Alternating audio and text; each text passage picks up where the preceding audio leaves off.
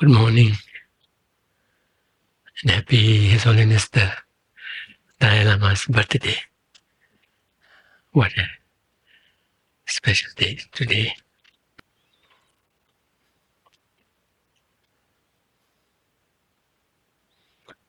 So we'll sit for a while in silence, meditation to settle our mind and body.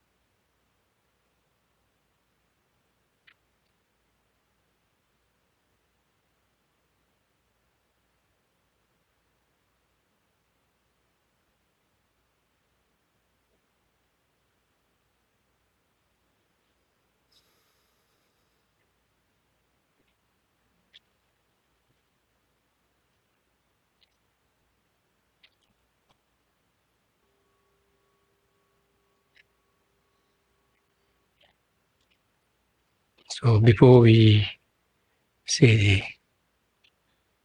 homage to Manjushri, let's take time in cultivating the merit field with Manjushri in the space above us.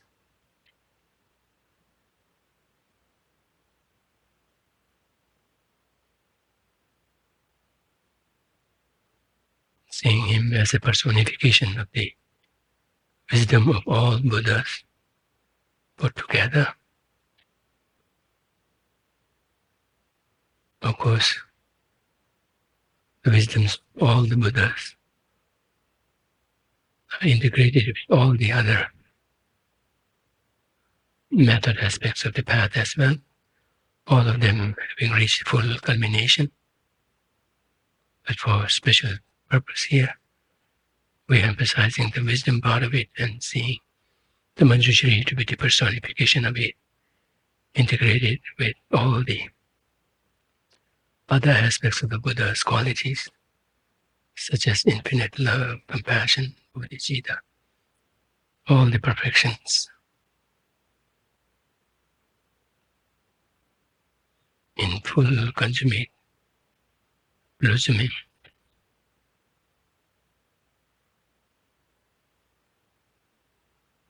Be reminded of the role and place of wisdom in our quest for lasting happiness, freedom from the clutches of afflictions and their subtle traces, both for ourselves and others.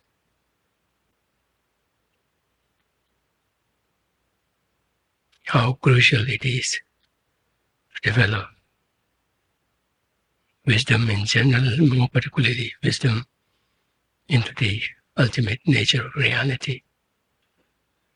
To the level of seeing it directly and then not just stopping there, even developing it further, such power that it can address the subtleness of the subtleness, afflictions and the traces of them thus clearing the way to full awakening for the sake of all sentient beings.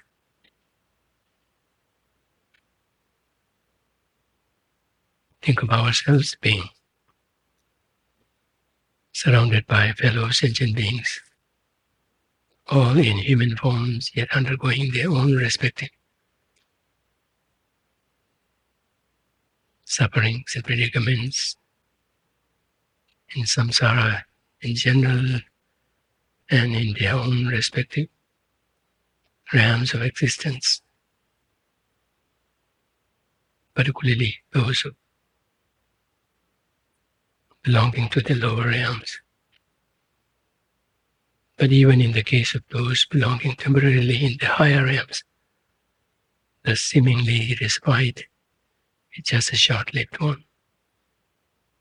Unless and until one has several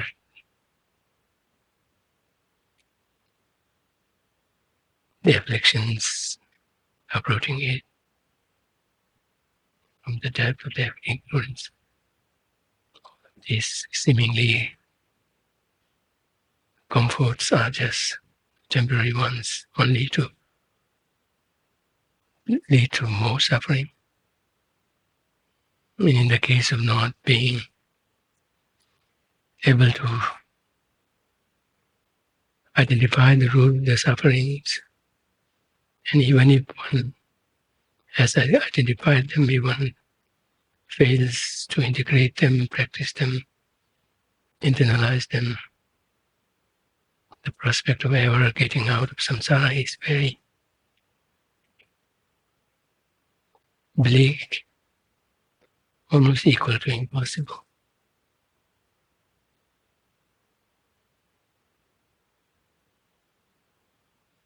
And in the case of our arhats,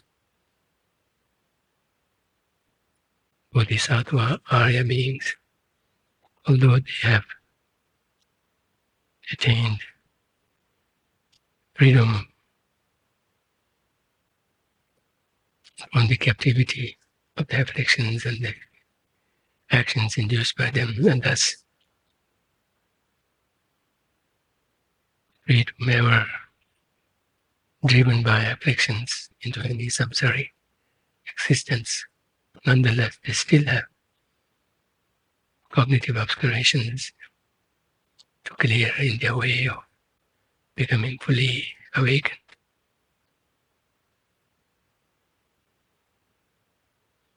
So think of the array of sentient beings, the range of sentient beings along these lines of limitations, predicaments that befall them and feel very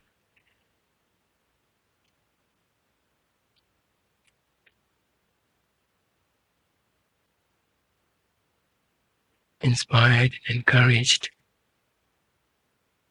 to pursue the path to full awakening for the sake of all sentient beings.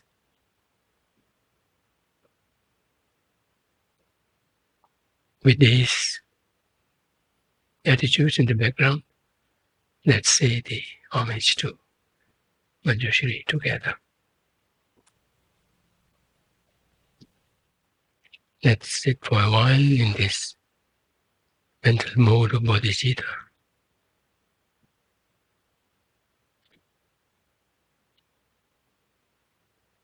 Aspiring to attain full awakening for the sake of all sentient beings.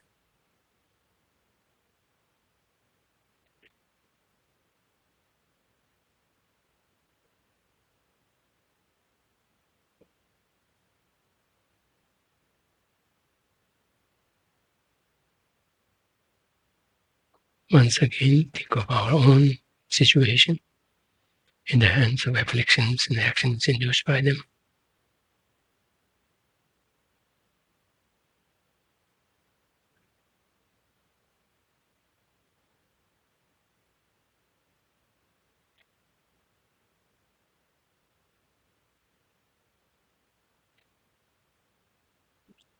Thinking of how unbearable it is and the prospect of continuing in this is even worse.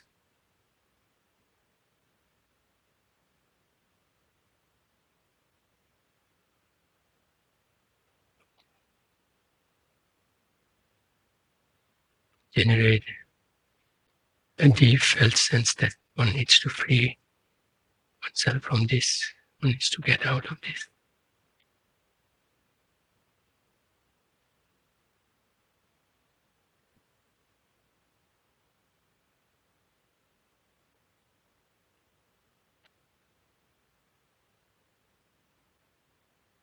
And thinking of the fact that all other sentient beings are no different in this condition. how deep down we all are same in wanting happiness and not suffering. Yet this is our shared condition of losing complete control to the afflictions, actions induced by them. The two afflictions all rooted, grounded in, in ignorance, completely confused, not even that completely misconstruing the reality. How just the starting point is so skewed. What better prospect can we expect from such a situation?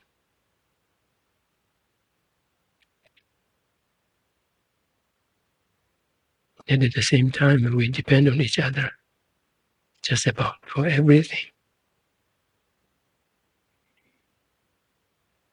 Throughout our existence in samsara, and for much more longer time, so long as we are in samsara. We have no choice but to depend on fellow sentient beings, irrespective of how confused we may be. Within that condition of confusion, we nonetheless have to and depend, have to depend on each other and to extend helping hands directly or indirectly to each other. even at the cost of each other's lives. Yet, being steeped in ignorance, none of those helps go very far in really solving the problem. If it all just serves as a temporary comfort, temporary fix, but never fixing the actual problem.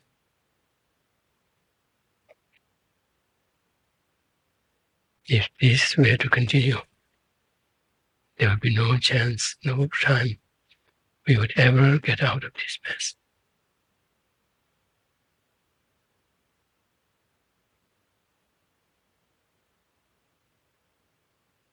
Taking full advantage of our special privilege of having had this precious human rebirth facilitated with all the conditions conducive for practicing Dharma. bringing on our interest in Dharma and our awakening, then yes, something needs to be done. We take this opportunity in expanding our sense of concern, care to all sentient beings. In the midst of that, by the blessing of Manjushri, all the Buddhas, the inspirations,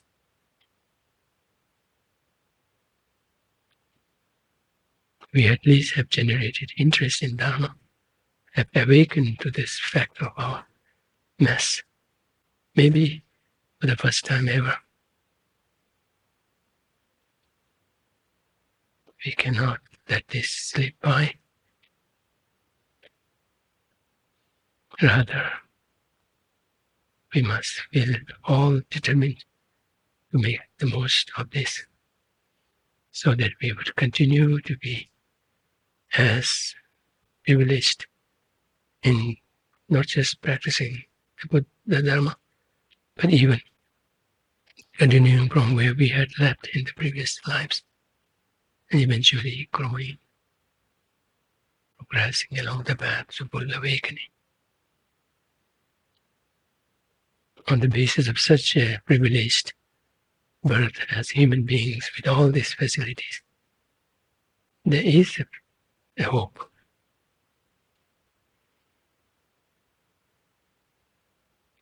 We actually begin to see the light at the end of the tunnel if we really manage to make the most of this time, however long, short we may have of it. Nonetheless, starting from here and now, if we look inside, make the needed changes within by taking control of our own attitudes, emotions, outlook, and if we persist in it, integrate it in our meditation and other practices, it's but natural for these habits, insights, attitudes to grow further and further.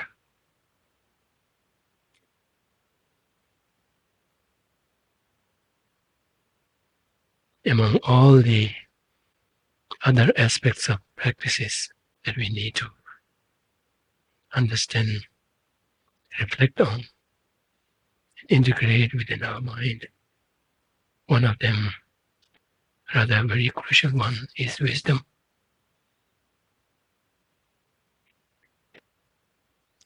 Both conventional and ultimate wisdom. More particularly the wisdom, understanding ultimate nature of reality. Of course, grounded on our wisdom of the conventional realities. But ultimately, it is such a wisdom of understanding the ultimate nature of reality that true wisdom developed to the level of full equipoise, direct insight into it that can start to have the force, power required to make a difference, to chip off our store of afflictions and ignorance. Towards that end, we are going to sit through the session and share, share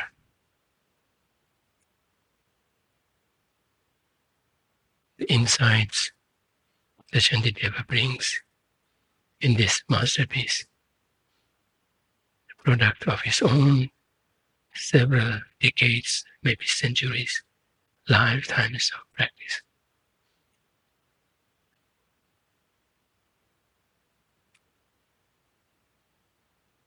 And that too for the sake of all sentient beings by attaining full awakening.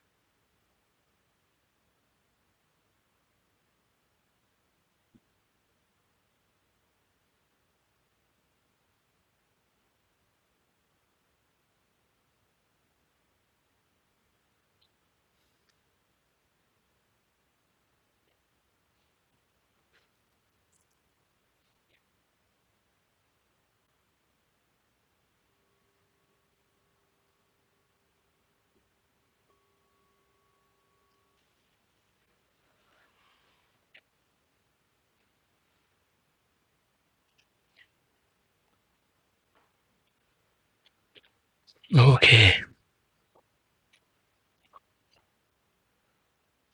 Let's see if we can do more than one stanza today. I promise it will not be less than a stanza.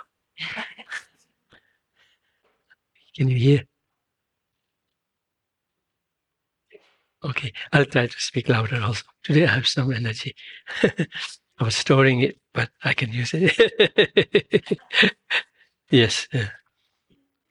Yeah. I can project. Today is definitely His Holiness's birthday. Whoa, light up. Perk up. Feel amazed by this day. His Holiness has come into this world and has and we are here walking on the globe together with holiness. And then get to not just witness, but also partake of his enlightened activities.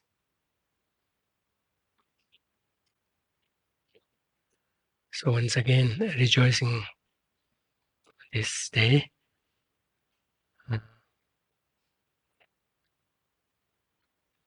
So to review a little bit, one thing that I'll try to bring in things little by little, but things that I needed to bring in, I did, I should bring it up.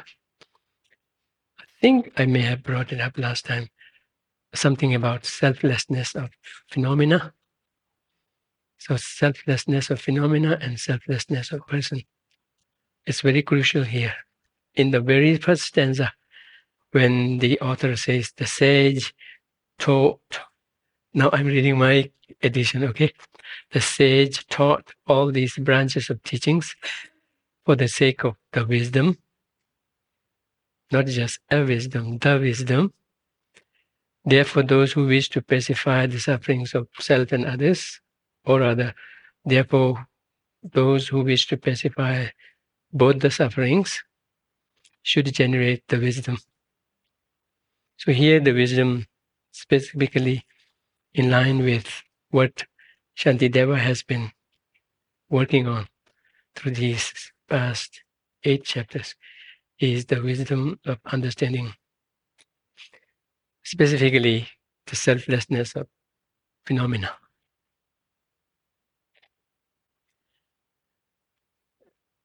Selflessness of person, selflessness of phenomena. In one way, selflessness of phenomena or selflessness of person means the emptiness of phenomena, emptiness of person. But then there is a reason for calling this selflessness of person, selflessness of phenomena, as opposed to selflessness of person, because there is a notion and understanding of selflessness of person apart from the emptiness of person. So there is a notion of there is a separate notion of selflessness of person. Then the emptiness of person. And this notion, this other notion of selflessness of person is something that is shared by all the tenets, all the tenets within Buddhism, all the tenet systems, including Prasangika Madhyamika, except what when they mean by the subtle selflessness of person is different than this notion of selflessness of person shared by all the rest of them. And to make a point of this, what you call more uh, subtle selflessness of person, I could, I think we could say they make this additional, they make this, they make the case of this additional self, additional insight called selflessness of pers- selflessness of phenomena. Because in when we call something the selflessness of phenomena, that would be very unique and uncommon with the rest of the tenets. So when it says the sage taught all these branches of teachings for the sake of the wisdom, the wisdom of understanding of course, not just understanding it has to be developed further, but beginning with the understanding of the selfness of phenomena. And therefore, those who wish to pacify the, both the sufferings, the suffering of self and others, should generate the wisdom. So, this selflessness or phenomena is something that is necessary, indispensable to be cultivated if one wants to be freed from suffering, which means if one wants to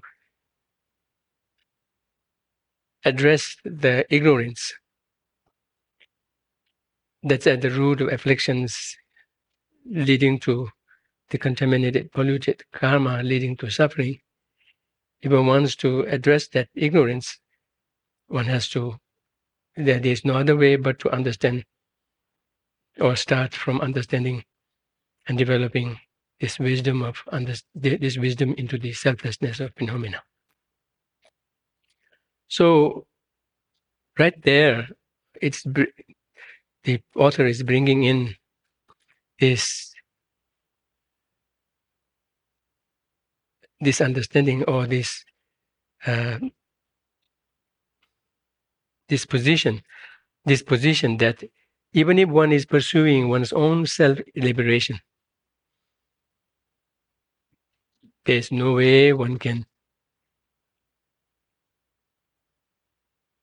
There's no way one can uh,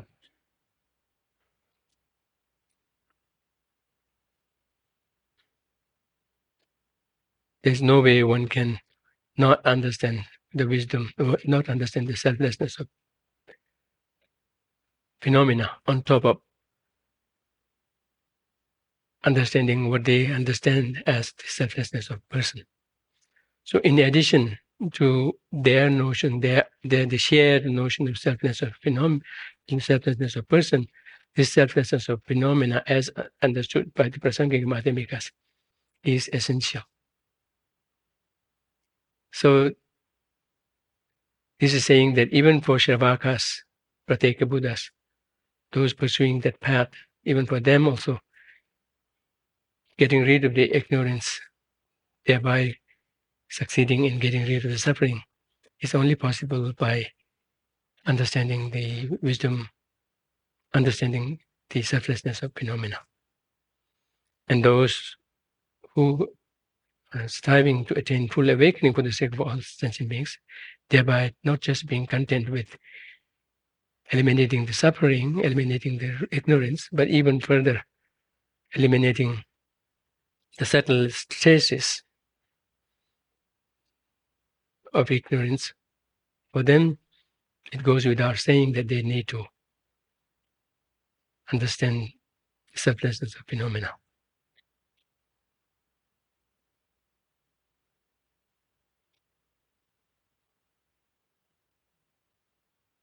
So then, when we speak of selflessness or phenomena, then this self, the notion of selfhood, takes a different meaning. Up until now, if we could say up until now, or at least in the shared understanding of the lower tenets, when they speak of selflessness of person, when they speak only of selflessness of person, not selflessness of phenomena, that notion of selfhood that needs to be negated has something necessarily to do with personhood, has something necessarily to do with the notion of personhood. So it is always con- connected with the person. So that is the notion of the notion of how the person exists in relation to its aggregates.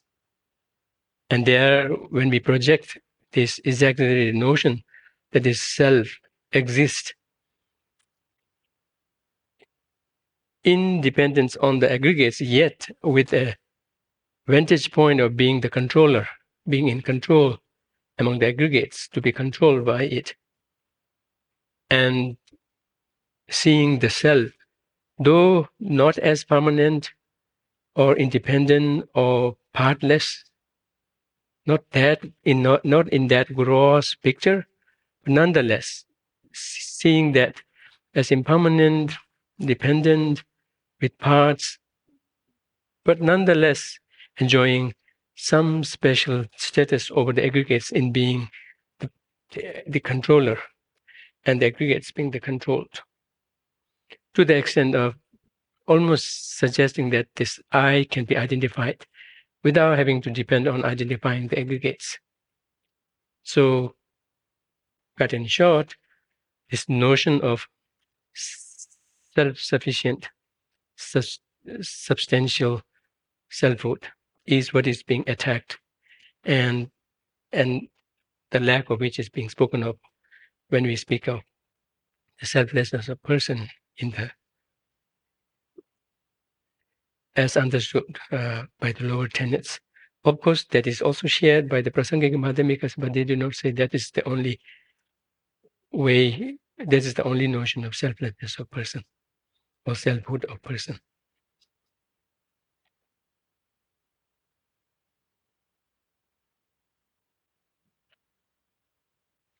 So, so unlike this notion of selflessness or selfhood of person, which surrounds around the notion of personhood in relation to the aggregates, when we speak of selflessness of phenomena, we are now taking the notion of selfhood a notch up by identifying it, by making it, uh, by making it uh, equivalent to a notion of identity, irrespective of whether something is something is person or not. Everything has an identity, Now, how we see the identity of that thing or person is being then addressed. So this goes a little deeper and also is more, uh, what do you call, universal. So when we speak of selflessness of phenomena, selflessness of cup, selflessness of, we're not saying that this cup doesn't have has a self as in person, but the, the cup doesn't has an identity as selfhood or an identity, self identity, or an identity uh, which is which is uh, inherent in it. It's rather whatever its identity it whatever, its identity is, it's totally, totally through and through borrowed identity. And on the basis of that borrowed identity, it is capable of doing its unique functions, operations, and thus the dependency. All of those are are possible on the basis of this, just thoroughly through and through borrowed identity. And thus, not the single thing outside of the person as well as in, within the person. There's not a single thing, single person, a single phenomena that has any inherent, in, intrinsic, self-enclosed, independent identity of its own. So that lack of a exaggerated identity of a phenomena can that notion can also be applied to a person without having to without having to confine it to a sense of personhood by saying that the person irrespective of whether we speak of its personhood or not its very identity is a thoroughly borrowed thing and thus the, the selflessness or the identitylessness of a person goes a little deeper a step deeper than in the case of the selflessness of notion, selflessness of person shared by the rest of the uh, tenets. So, I think I remember very clearly Venerable mm, reminding us when we speak of these four tenets, they are not to be seen something out there and saying this is this, this is they. They do not agree. They do not agree. They agree on this part, but rather one has to kind of look inside and see what part of the tenet position one is sharing. And it's quite interesting to see sometimes that we kind of move, shift from one position to the other in a day's time. Like take our understanding of emptiness. When we think of emptiness, it seems like, okay, it's tending towards prasangika. But then when we realize that that tends to delete things that tends to take away things from us, then we begin to understand that yes, that's not going on the right track. I need to back off and then at, at least affirm the existence of phenomena. But when we affirm the phenomena, we kind of lose hold on them being lacking inherent existence. So that's where we are swinging back and forth between we might call Prasangika position to that of the rest of the tenet holders.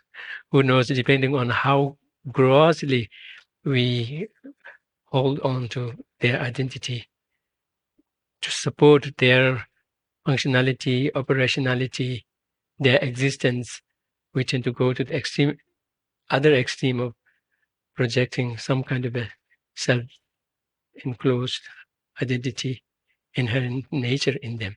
And that's when we fall into any of the any of the tenets.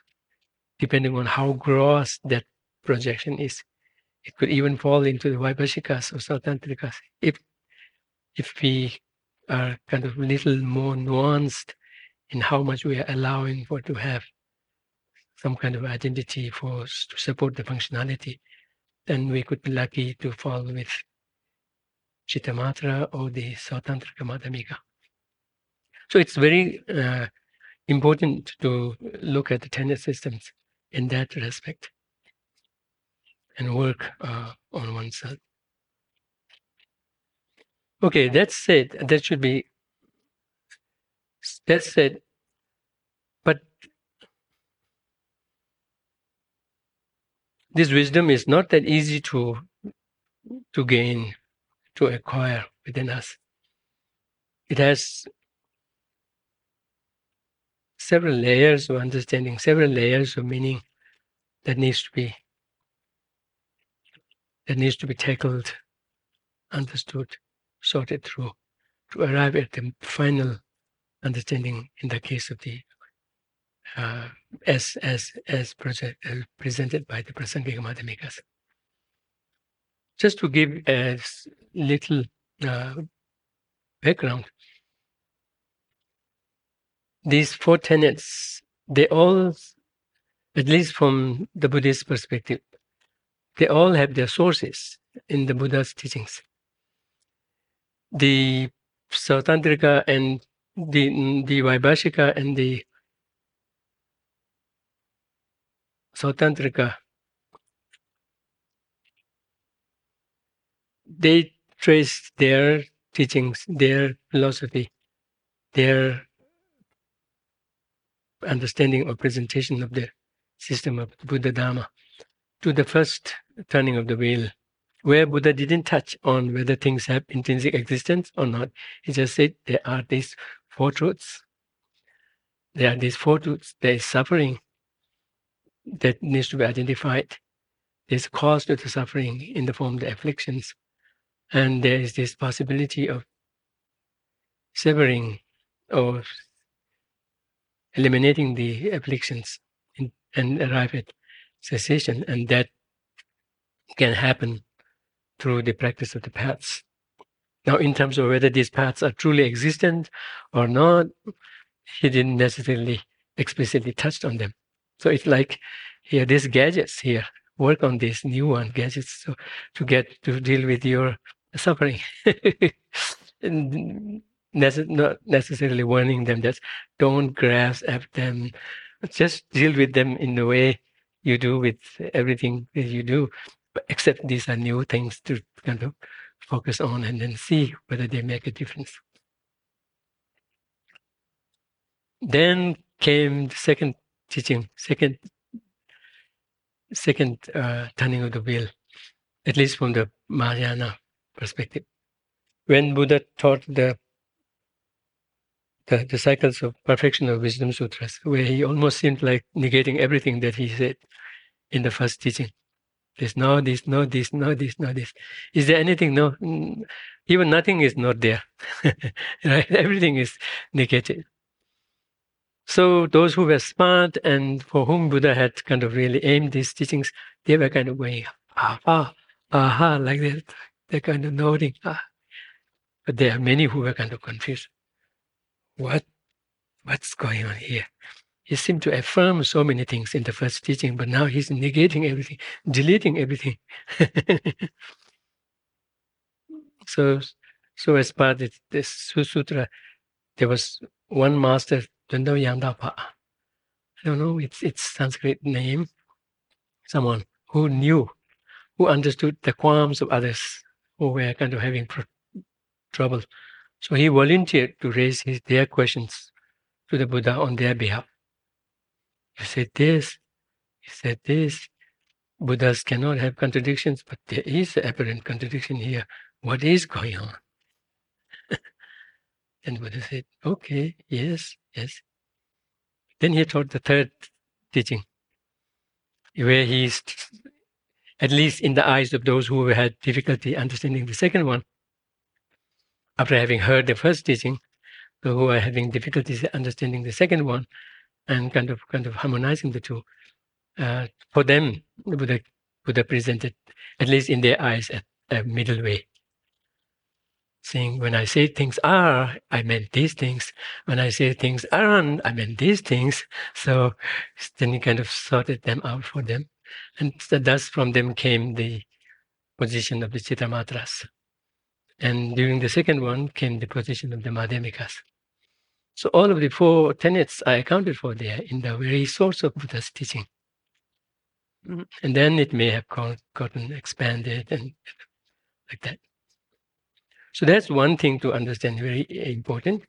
Another thing is to think that yes, Buddha had a strategy in presenting this, and and and thus kind of uh, bang on this and try to kind of uh, find out uh, what's the what's what's the meaning, what's the benefit, uh, purpose behind presenting this in this way. And then, as I have been mentioning, sharing uh, uh, throughout these years, is that that when we look at these four tenets, I mean, one could run one particular topic through them and then see it being refined. It's so interesting. Even as simple or as universal as the nature of mind, you can run it through the four tenet system. It's almost like we can we can develop an app and then hold something and then run it through and then see the refinement going. it's like that. Particularly the notion of selflessness or selfhood. If you run through the tenet systems, you will find refinement. And you will see how they are all aimed at uh, kind of uh, aimed at uh, refining our understanding so that we could arrive at the prasangika madhyamika level where I, I said last time the prasangika whatever prasangika madhyamika upholds is considered to be true. That's a challenge to prove to oneself or to question and then whatever tantra brings on top of that is in addition not in contradiction but in addition to what the prasangikas bring. But then, until prasangika, all the rest has faults, including chittamatras, and faults more particularly along the line of what they understand to be the real, the ultimate nature of things.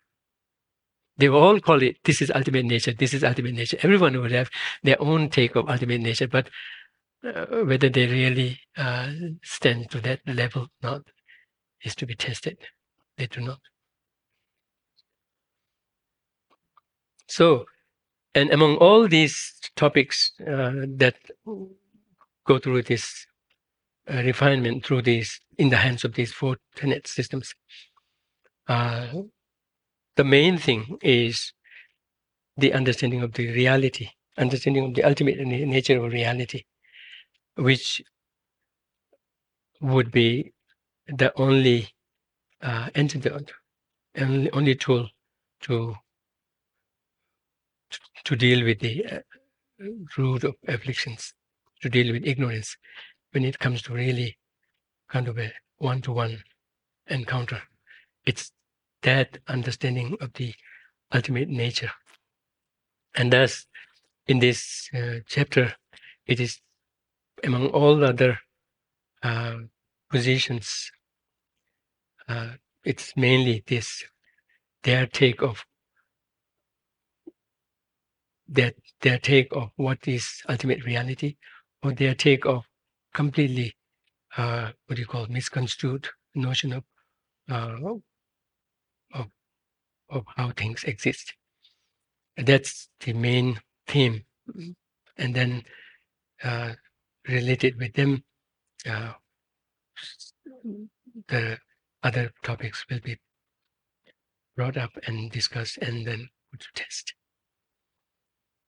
So here it is the selflessness of phenomena, selflessness of person in its subtle nature. On the basis of the selflessness of person at a grosser level that is understood and shared by the rest of the tenet holders. And there they are not mistaken, but that doesn't go far enough. It only uh, it only serves as a as a second what you, it only serves as a gross grosser understanding of the selflessness of person. Only able to deal with the afflictions only so far but not in uprooting it so in the first stanza the buddha or the uh, Shantideva uh, makes the point that pursuing the understanding of the emptiness of phenomena and person, both of them, at the subtlest level, is must. Because un- unless and until one gets hold of that, the ignorance uh, cannot be eliminated. And particularly those who are pursuing the Bodhisattva path, awaken to the full state of Buddhahood, not only ignorance, but even the subtle stains of it needs to be eliminated. And for that, no other means but this wisdom of understanding selflessness of phenomena is necessary. So when we say selflessness of phenomena, in the context of selflessness of within this division of selflessness of phenomena and selflessness of person, person, between the two, they are supposed to cover all of the phenomena. So person, things related to person or person, I as the basis or the mind as the basis to establish the selflessness is included within the selflessness of person. All the rest of the phenomena are included in the selflessness of phenomena. So between the two, everything is covered, which is another way of saying that everything whatsoever, without exception, without exception, any those belonging to the samsaric realm or those belonging to the nirvana realm, all of them without exception lacks intrinsic existence, lacks inherent existence in this subtlest form. But it is not that easy to understand, not that easy to even actually identify within ourselves. To see anything wrong with that kind of a notion is one thing. First and foremost, one has to identify that there's there is such a notion within us. That's another thing. And then once we identify it, to see that there is something wrong with it is another step. And then the third one is that that there can be something to be that there can be something done with them is the third one. And then actually internalizing the practice and actually executing or actually setting into motion that process of mitigating it is the actual process. So the so in this regard, to to set into motion the process of identifying it, seeing something wrong with it, and then something that needs to be done, and actually getting to do something to actually eliminate it or start the process of eliminating it is first and foremost the need of understanding, of getting our hold on this understanding of the true truths. And again, truth is something that is dealt with in all these tenet systems in their own respective ways, pertinent to their level of understanding of how things are, like that. But nonetheless, at the core of this topic lies what their position is with regard to whether things have intrinsic inherent existence or not.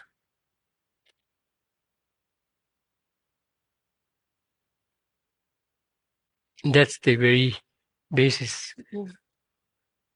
for this discussion back and forth and dialogue back and back and forth. just to give a slight idea, at the Vaibhashika, although it will it will come again and again, but to put it within this context may be easier. At the Vaibhashika level, of course, there are so many areas they differ with other tenet systems, but there are many, as many, or even more that they agree. As I said yesterday, uh, the, the previous session, this the it's not that on everything the four tenets differ. There are many that they share and they serve as the basis for the next understanding or next development. And then whatever they disagree on, those are picked at and refined as we move up the ladder. Many of the points of disagreements are mere are things that they are merely conceptually constructed or philosophical stipulations. Of course, not just for the sake of them, for the purpose of serving uh, some area of the philosophy to kind of maintain a complete overview of how things are and what are the ways to move along the path, etc. but nonetheless falling within this realm of mere philosophical speculations. And those are being pointed out and then kind of not ruled out or negated. But one thing, among many things that they disagree, one is whether or not there is intrinsic existence. So in the case of the Vaibhashika and Svatantrika, they are 100% sure that things have inherent independent existence of their own.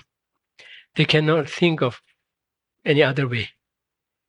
Any other way would be would amount to uh, denigrating or would amount to eliminating, annihilating the existence of the other phenomena, all the phenomena. So on the Vaibhashika and Vaibhashika and Svatantrika level, the low, lowest two, they fully stand for everything, everything that, that exists to have an inherent existence.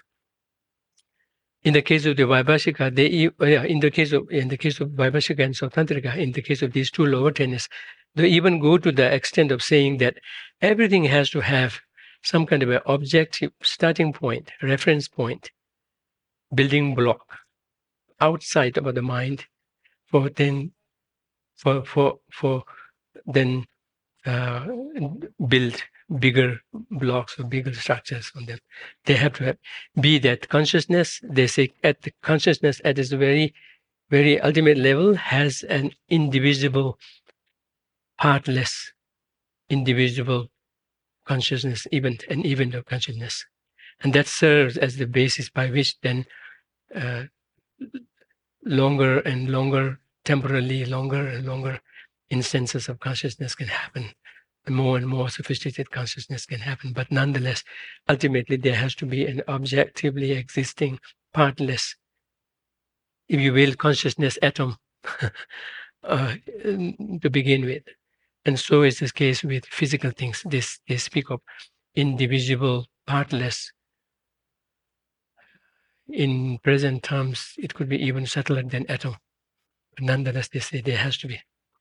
To that extent, they go to uh, advocate inherent existence. Now, when it comes to Chittamatra, Chittamatra say no, let alone there be any kind of a objectively existing, partless, indivisible building block or reference point to begin with. There's not even external thing, such thing as external thing things external to mind. There is no such thing. Everything is mentally projected. Mind does exist, and all the rest are mental projections. Nothing outside of mind exists, let alone anything that has a objective building, objective in in this indivisible, partless uh, state of existence. Let alone that there's no such thing as external phenomena external to the mind. Everything is mental projection. But mind does exist and exists truly, exists inherently. So it goes to another extent. Then comes Madhyamika, but within that, before Prasangika Madhyamika, the Svatantrika Madhyamika comes to the rescue, saying, no, no, no, not to that extreme. Let it be brought to the middle here. Let's say, yes, mind do exist, phenomena do exist, external phenomena exist, mind do exist, but not external phenomena to the extent of having a ultimately traceable, uh, objectively existing partless building block. Not to that extent. Things are dependently related, but nonetheless, they are external things and mind also. Both of them have some level of dependency on others, yet at the same time, they enjoy some level of independence. So it is 50 50. So it, it, it can be appealing to people at different at different steps. The Svatantrika and the the the Vaibhashika stand is something that every just about all of the common people will ordinary people will understand. Yes, yes, there is there somebody did it to me. Yes, the the the the harmful harming person is out there. The harm is out there. All is very concrete. But then there are others who are a little sophisticated and saying, no, particularly things like qualities, values, to us also purpose, purely mental. And then they extend it by saying, you know, not just values are mental, even what I see of other things are mental. They are private, personal. They would go like that. What I see, what I see, even even in the case of this pencil also, the pencil that I see, you don't see. What you see, I don't see. Apart from that, there is no pencil, right? There is pencil if you don't investigate, but the pencil I see, you cannot see. You cannot get into my head and see the pencil I see. And and it becomes much more gross, much more evident when we talk of values. This is good, this is bad, or this is totally subjective. Right? Uh, so there are certain uh, what do you call foundations for such such uh, positions to be held. It's not just out of the blue they hold this position and it kind of makes case for it, but there is some value, but they need to be refined uh, and understood and brought more in sync, closer and closer to the reality. So in the case of the Svatantrika Madhyamika, they say it's half and half. Half and half is quite quite appealing also. When you, say, when you say somebody is a teacher, just we cannot appoint anyone to be teacher and they become teacher. No, they have to have some quality. But again, even if people have qualities, they do not necessarily get to be chosen as teachers so many other considerations go into the process and they some get picked up others don't and they end up not being teacher the other having teacher being becoming teacher based on some qualities some qualities from their side some some biases from this side and and two together makes them the teacher likewise with many things so they say that now the prasangika madhyamika says this, that all of you are wrong Vaibhashika, Sautrantika, no question. Totally wrong saying that things have intrinsic existence. No. Chittamatra, you're going to an extreme in both the cases. Completely denying external existence, external phenomena, saying nothing there is outside of the mind. That's one extreme. And then saying the mind has a true existence of its own. That's another extreme. Then for the Svatantrika Madhyamika, Prasangika Madhyamika says, yes, you're, you're getting there, not quite there. you're getting there, not quite there. Just the fact that you're just still holding on to some kind of intrinsicality. There you need to work on. You brought the mind, you helped the Chittamatras bringing the mind to the center. That's quite good. Uh, but at the same time, you project, you still keep some objectivity to the mind, as well as to all the rest of the things. And that needs to be let go of. If you fear that letting that go would then you then you lose all of the phenomena, that's an unfounded fear. I can tell you. Prasangika Madhyamika say that. But it's difficult. They cannot uh, talk them into it easily. Yeah, so so the Madhyamika has come to a point of saying, objectivity wise, not a single iota exists of objectivity. Yet at the same time, within that, within that uh, absence of objectivity, all the functionalities can be perfectly situated. It's not that everything will be hodgepodge or that everything will be just however you project. No, everything is merely projected with no intrinsic existence. Yet within that projection, there is some order of operationality, functionality. So kind of leaving not the slightest iota of any objectivity, yet at the same time not completely falling to the extreme of denying the existence of the thing uh, altogether. And thus being able to situate, perfectly situate the fact of their functionality, operationality, their uniqueness, yeah, within this within this realm of their being thoroughly dependent with not the slightest iota of any intrinsic existence.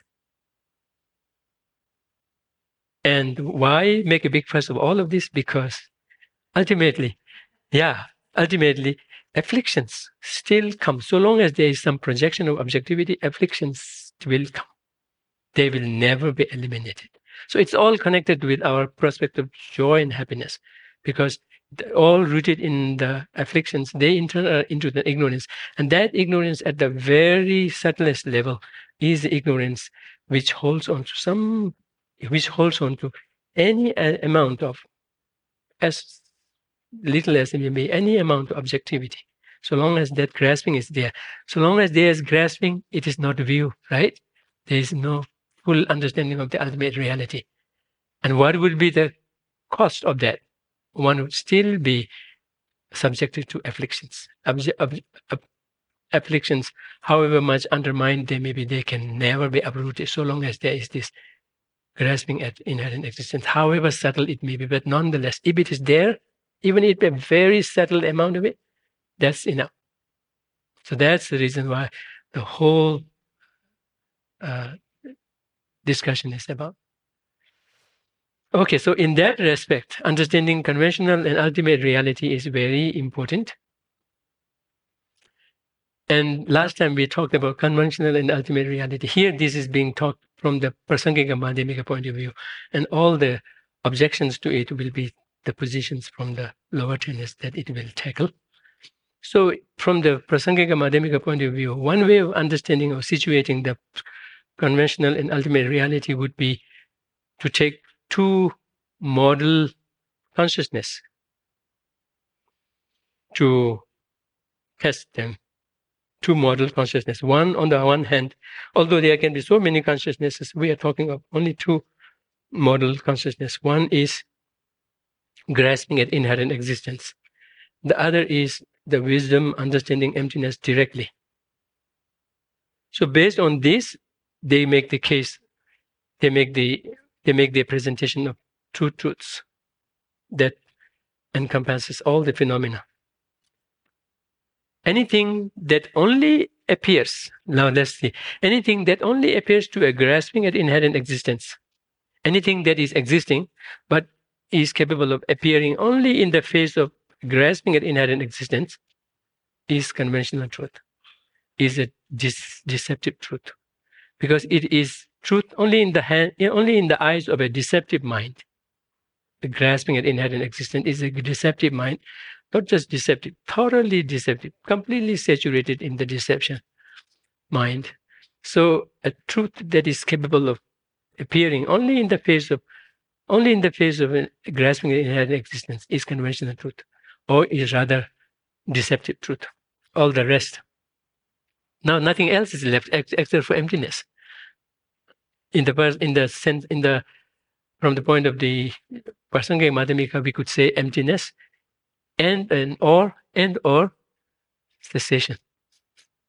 Only that remains. And that those two, or the, that that that thing, that one thing, emptiness, is one thing that can appear, that can appear to a grasping at inherent existence. Take the case of grasping a grasping mind that grasps at emptiness as being truly existent. But I said earlier, things that appear only to, of these two models of consciousness, things that appear only to the grasping of inherent existence is deceptive truth. But this emptiness does appear there, but doesn't only appear to it. It also appears to the wisdom understanding emptiness in that direct way. So all that is left from that big bunch of deceptive truth is just emptiness and or cessation from the prasangika madhyamika point of view. Only those two things are left, or that, that one thing is left from the from the from the for whole of phenomena, and that is ultimate truth because it is the one that is able to show uh, itself, show its face, show itself up in the face of an ultimate wisdom. Right? So so it so this definition is in that line. In the second stanza. Ultimate is not the object of mind. The mind is, we could even say the mind is spoken of as the conventional truth, or we could say the mind is conventional truth. So the reason why I opt, why I opted to leave, take away these insertions in the original translation is because because the way it is written in the original text and translated into Tibetan was the ground for so many misunderstandings, even to the point of saying ultimate nature is not an object of mind. Everything that is seen by mind is conventional truth, and that ultimate uh, exist, ultimate truth even doesn't exist because it is not the object of any mind. But if you insert these direct, dualistic, all of this, as you find in the original translation, then it takes away all of those misinterpretations that are part and parcel of the existing commentaries, which comment on how people have mistaken these into this and this, and have even gone to the uh, length of rejecting them. So the ultimate is not the object of mind, which means ultimate is not the object just of the deceptive mind. The deceptive mind is spoken of as the conventional truth, that which is the object of this deceptive mind, that which is the only object of deceptive mind is the conventional truth. So, I think, uh, yeah, things will not be that clear right away. If they are not if they are if they are clear good. I'm i'm reminded of our uh, posada precepts if they are clear good. If not still work on them. Two three times even four five six times. Okay that's where we left last time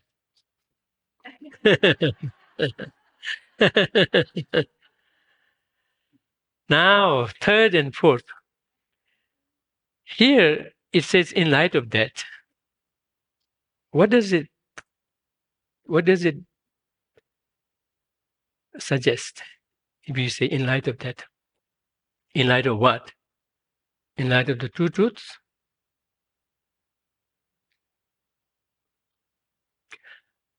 I think we can even do without that also. In the Tibetan, it's tela. Tela. Tela is Tela is just a filler. It just takes a space. It doesn't mean anything. Tela, Jigten. The Tibetan term Jigten, for which it is translated as world, it is, although when we say world of people means just the people, right? Or does it mean just the people or something else in English? The world of people. Is it just the people or something else more than the people? Anyway, the reason why I'm asking here, asking this is the Tibetan term Jigten, which is translated as world here, in the in the way Gyaltsab has commented, it means nothing but the people. So it's, it's saying beings beings are seen to be of two types. Beings are of two types yogis and non yogis.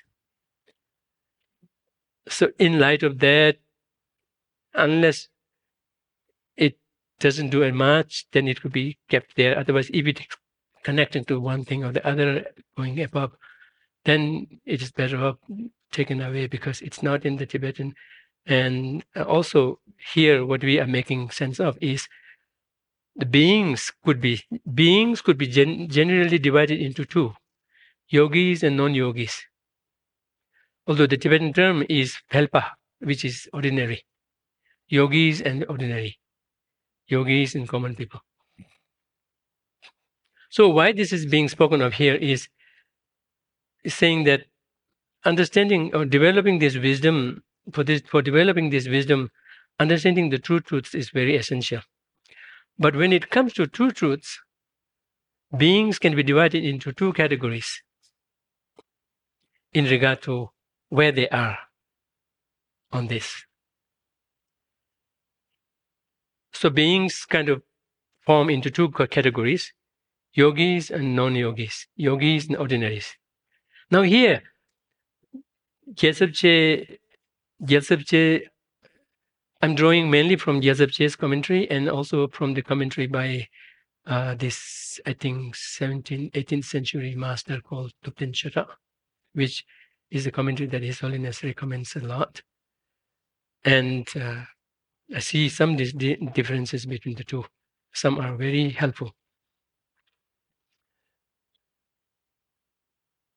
So, so let me first put it eh, simply eh, in the simpler way. The beings are of two types, yogis and non-yogis. Now, since we are dealing with the two, uh, two truths, yogis, the, the, the notion of yogis and the non-yogis have to kind of bear on that. So, doing doing so, what yogis stand for? Explicitly, yogis here stand for someone who have who has a direct perception of emptiness, who has the wisdom of equipoise, supported by the facilities of shamatha and vipassana. Uh, so, a person who has this immersive wisdom into emptiness with the facilities of shamatha and vipassana supporting it. So, basically, someone in the equipoise is the is the yogi. And from then above, you could call.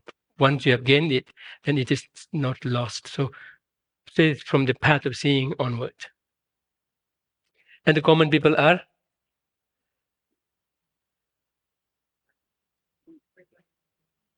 Yeah, but here the common people are common people are not quiet. And then okay, let me say that. So the, since the yogi explicitly means the Arya who has this immersive wisdom into emptiness. In association with that, associated with that are those who may have not yet attained there, but have developed developed the wisdom of hearing into emptiness, wisdom of reflection into the emptiness, wisdom at the level of the path of preparation into emptiness. Those would be associated with yogis. The explicit explicit member will be Aryas, associated with them will be those who are on the path of becoming Aryas, uh, who have developed that wisdom, who has that wisdom either at the hearing level or at the reflection level, contemplation level, but nonetheless still conceptual, non, not non-conceptual. And then in the common people, common people or the ordinary people here are those who completely has a what do you call twisted understanding of what how things exist. So here, simply put, we could say the Buddhist realists, not just Buddhists. They do not have to be Buddhists even. Those who those who grasp at inherent existence, those are not just confined to Buddhists. so even animals have that. but here, mainly, mainly those who are informed by tenets and has this uh, deliberate uh, position, deliberate opinion about how things exist. And they, through their deliberation, through their uh, philosophi- philosophizing, they advocate that things have intrinsic existence. So those are all philosophically inf- informed, tenet informed. But then those are the main, main members of this category. But associated with this are those who are less informed, less sophisticated, even including very common people who have no concern whatsoever about thinking any further than their day-to-day life or this just this life. So uninformed by philosophies could also in, be included here. So, so that includes everyone in terms of the beings. In the in the translations, usually people call these so-called common people, at, at least the most uh, prominent ones here, as realists. But realist is just a borrowed term from Western philosophy it has to be really taken with a pinch of salt. Yes, because it is such a elastic term. It could be stretched to cover this and this and this. But basically, what this is is those philosophically informed ones who, out of their philosophy, thinking, meaning, they say that things ought to have independent existence of their own. Things ought to have independent existence. Things ought to have objective reality of its own. And then to be more specific within the Buddhist context, within the Buddhist context, it will be true to those who uphold true existence. Again, the term true existence is quite misleading. It's almost suggesting that things do not exist or they exist only falsely. If they exist falsely, that means they do not exist. It's quite misleading. Yeah. But those who are informed with, the, with this philosophy, we make this distinction between true existence, true existence, ultimate existence. yang tak par yang tak par yeah perfect existence yeah perfect existence. Yeah those could be put together. And then the rest three. In, intrinsic existence uh inherent existence existing on its own. Rangsing ki duba natural. Natural existence uh, rangun? Objective existence, inherent existence, rangsing, uh, rangsing, uh, gitu? Inherent existence. Those could be put in another category. And there's a difference made between the two. So I brought it up. I'll again bring it up again. So, but for now, the so-called six, six, the so usually it comes in six, the so-called yeah six ways of existing, which in the eyes of Prasangika Madhyamika they all mean the same thing, but in the eyes of others, including the Svatantrika Madhyamika, Svatantrika Madhyamika, those six have to be divided up into two groups, and the one can deny one but accept the other. So, on that basis, the so called realists or the so called common people, at least the prominent ones, are those who advocate true existence, which is a form of objective existence, but not quite subtle objective existence. Anyway, uh, for now, it's good to see. For now, it's good to uh, think of the yogis as those who have gotten emptiness right, not just right, but who has understood it even directly. Associated with those are those who are buying into that position and have even developed wisdom, but not quite to the level of non-conceptual understanding. And in the fold of the common people, all that advocates philosophically informed beings who, through their think, thinking, philosophizing, and uh, deliberate uh, contemplation, come to the position that yes, things cannot but have true existence.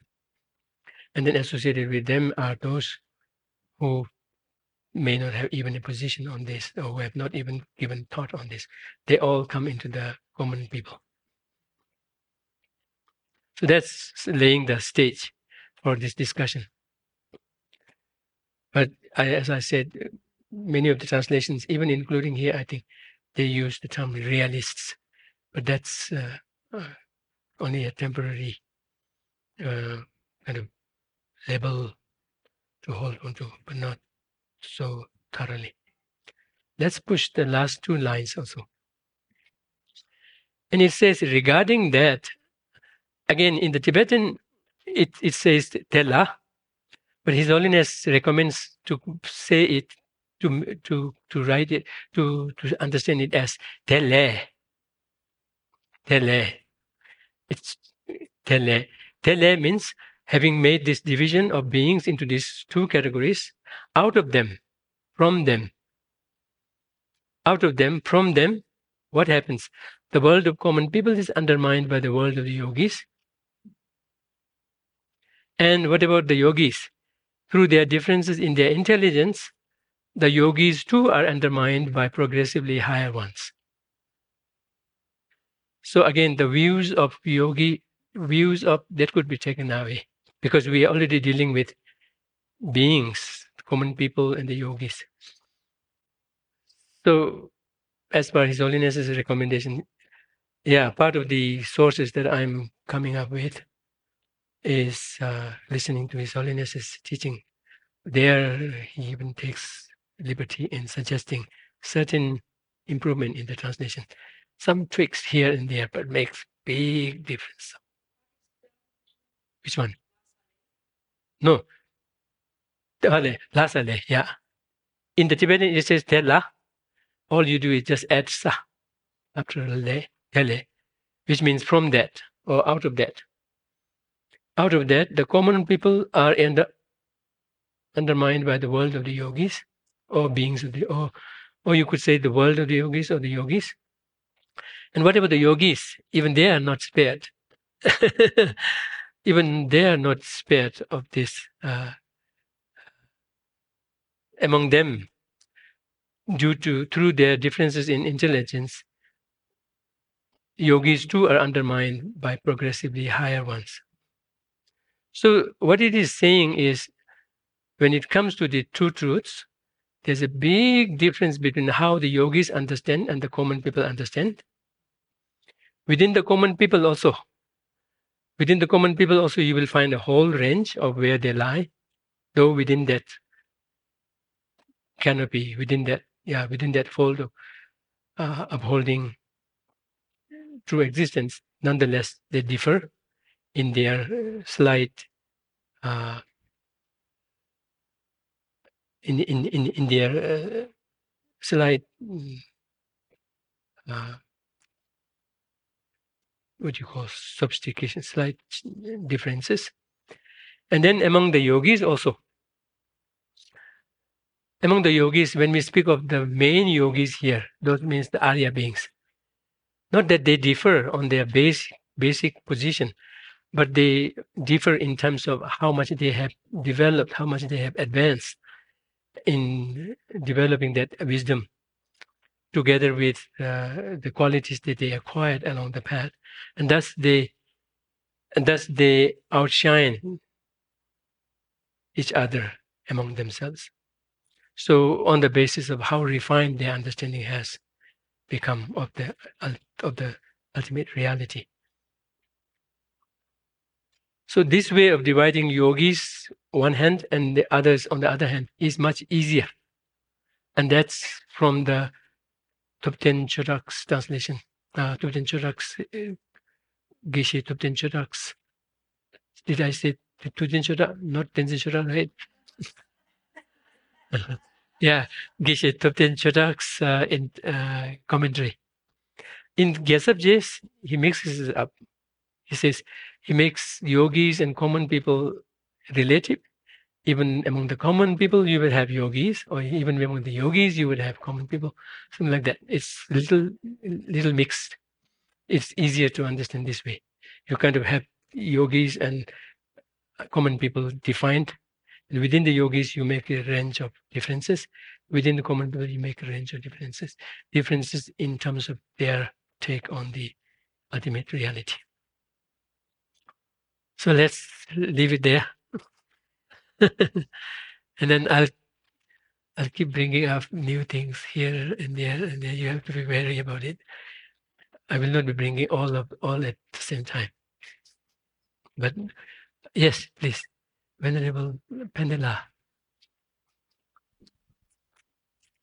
Geshe-la, could you please share a specific example Oh, of how using logic and reasoning help us understand the selflessness of a person and selflessness of, of, of phenomena Yeah. conceptually? yes, Thanks. yes. The among the many reasonings, uh, the reasoning of dependent origination is called the king of reasonings. So that helps in deconstructing our notion of a, uh, concrete, solidified identity. So when we project it to ourselves, who we are, we, we tend to see ourselves as concrete or something almost, I say something almost pointable, because this understanding can lead even is supposed to eventually lead to such a such a level of understanding that we would have difficulty even pinpointing something as something because things aren't objectively that pinpointable. So one way of understanding is things are dependently related. Dependently related. Be that on the ground of being totally dependent on causes and conditions. Nothing is independent in that they are totally dependent on their causes and conditions. So dependence on the causes and conditions is thorough in the case of compounded phenomena, in that everything that something is at a given moment is totally due to a previous moment of collection of things. It's almost like it's almost like things do not have any say any say on what they become it's thoroughly dictated, if you will, dictated or or uh, derived from things preceding it. So in that sense, also they do not have any intrinsic identity of their own. They are totally in the in the in in in, in Shantideva's text itself. It calls phenomena as chulba, as magical. What do you call magical? Pardon? magical illusions, magical, but not illusion, magical emanations. Yeah, things are magical emanations. They do not, they didn't come of their own. They do not have anything that they could their own. Everything about them is from something else. And they are here from the, when we approach it from the causal point of view, there's something else, is something that has already preceded it. It's no more there, but they are all that is responsible for who you are what you are. Totally so. So that way we can rule out any, we can poke through this projection of something having a projected independent kind of a solid identity. Another, and that that is the way of dealing with this topic in a temporal sense. How all something is is totally dependent on something dependent on things that have preceded it, things that are no more there at that time, but who are totally responsible for it. The other one is not going into the sequence, not going into the temporal sense, just looking at the thing here and now. If you look deeply, you do not find any concrete identity. It's all dependent on cause, dependent on parts. If you take the parts away, there is no solid thing to be found. So just there and here and there, it's totally, it's it's it's it's a what do you call illusion? It's a mistaken notion that things have kind of a identity in and of itself, not dependent on its cause on its parts. Apart from the parts, there is no identity of its own. That's one way of this deconstructing uh, this notion of a solid objective reality. Now, further down, further down, deeper than that, is to to see how the dependency, even the dependency of things, even at their time of existence, without thinking of their past and future, at their very given time, their very existence, their very identity is projected by mind. So here the the here the thing that they depend on shifts. Earlier we thought of causes and conditions that they depend on, and which is also true. And the other one is how in their at their in their very time they are thoroughly, thoroughly again thoroughly without anything left out thoroughly dependent on their parts. Without the parts, there would be no identity. That's one way of projecting, uh, seeing through the mistaken notion of a concrete identity. Now the third one is little difficult, and uh, and uh, even fully understanding it is not that uh, not considered to come forth uh, after having understood emptiness. Nonetheless, there the dependency, the thing that it depends, is not only the causes and conditions preceding it, not only the parts that exist with it, but to on when on which they are to- totally dependent, but also to a projecting mind. Projecting mind. So it depends not only on the parts, not only on the causes and conditions. Because when we speak of parts and causes and conditions, we are still relying on things, outside things. Now we are bringing that shift of dependency on a projecting mind. Without the mind, it wouldn't be there.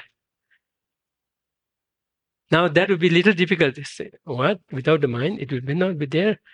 What does that mean? Does that mean in the way the Chittamatras understand?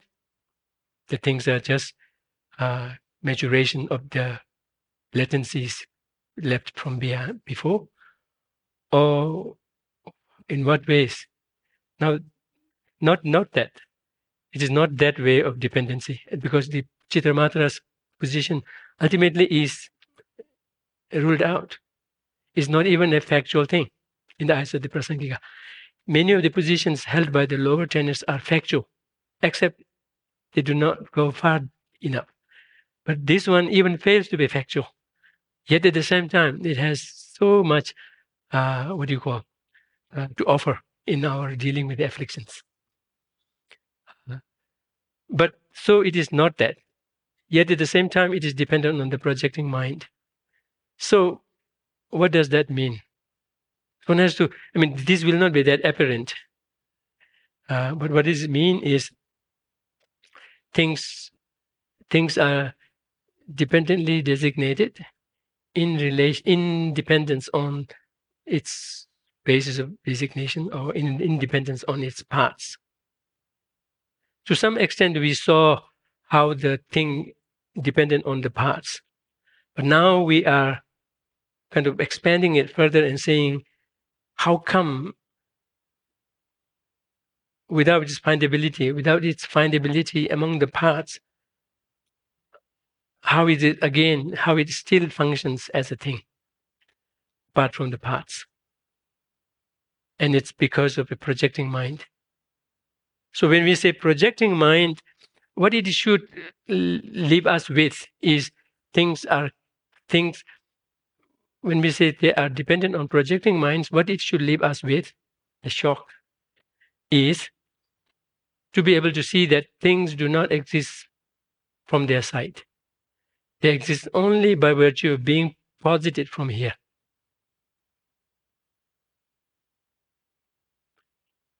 So, to that extent, we have to pursue this understanding. And that is not that easy to uh, it's just not too easy to even agree with first. Yes.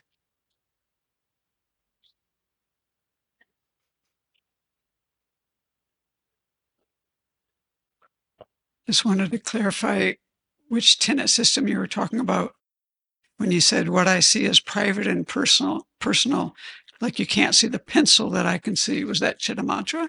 Yes, that's Chittamatra. And why wouldn't it be the higher systems? Oh, in higher system, uh, it is not. Uh, in in what ways would it be higher system?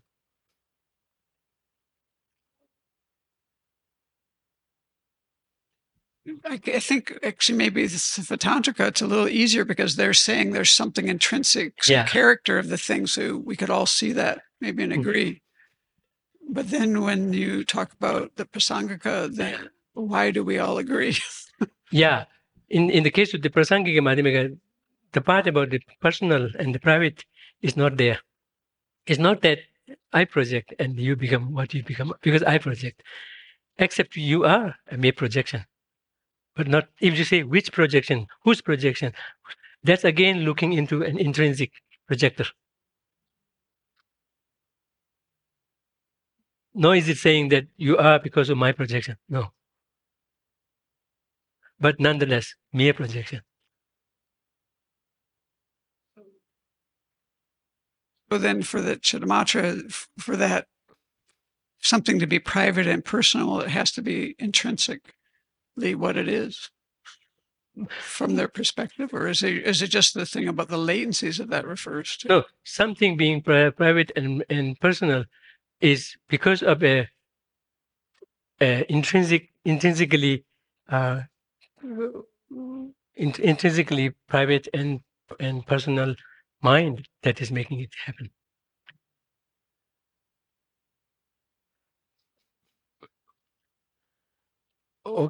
Okay, I think we should stop here. I should learn better way of asking for questions before it hits 10:30.